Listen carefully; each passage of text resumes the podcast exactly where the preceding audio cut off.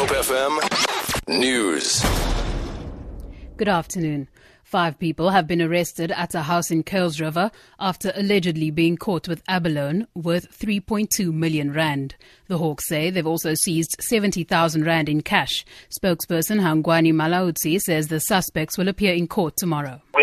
Trying to ascertain as well if they are not forming part and parcel of a bigger syndicate uh, that is dealing with, with, with this abalone. The other matter is also to check if they are you know, in the country legally. So we are working hand in glove with the Department of Home Affairs in that regard.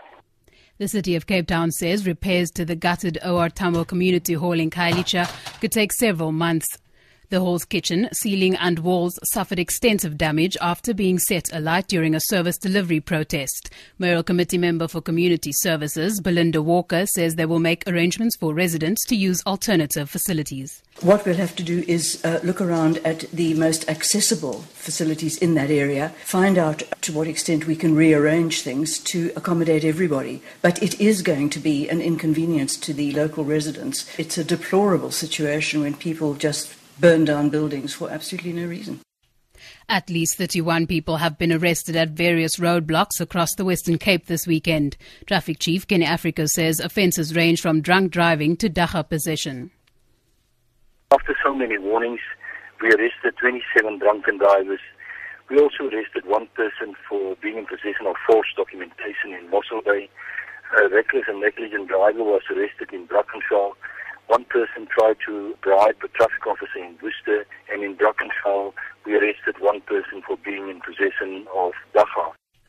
And finally, family members of Nelson Mandela, Walter Sisulu, Beyers Naudé, and Ahmed Kathrada have pledged to support efforts to end what they say is the oppression of Palestinians by the Israeli government.